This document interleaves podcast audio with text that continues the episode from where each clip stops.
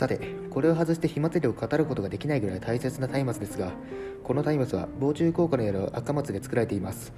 松明1本の大きさは大松明が約3.5メートル通常の松明が3メートルなのだそうです。とても大きいですよね。そんな松明を火祭りのために用意するのですがその作業は7月の上旬から行われているそうです。夕詰式と呼ばれる儀式を行いその中でお祓いを行った上でこの神聖な松明を作り始めるそうです。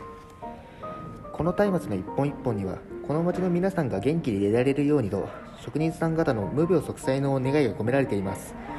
そういった思いを知った上で火祭りを訪れるとまた違った楽しみ方ができると思います。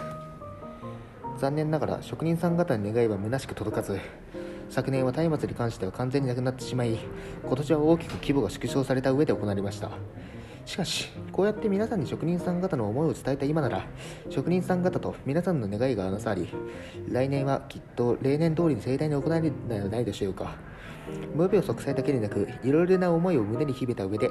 来年の火祭りを訪れてみるのはいかがでしょうか。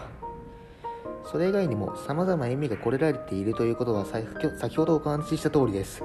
今回お話ししたことから興味を持って吉田の火祭りについてさらに深く知ってもらえたら嬉しいと思います。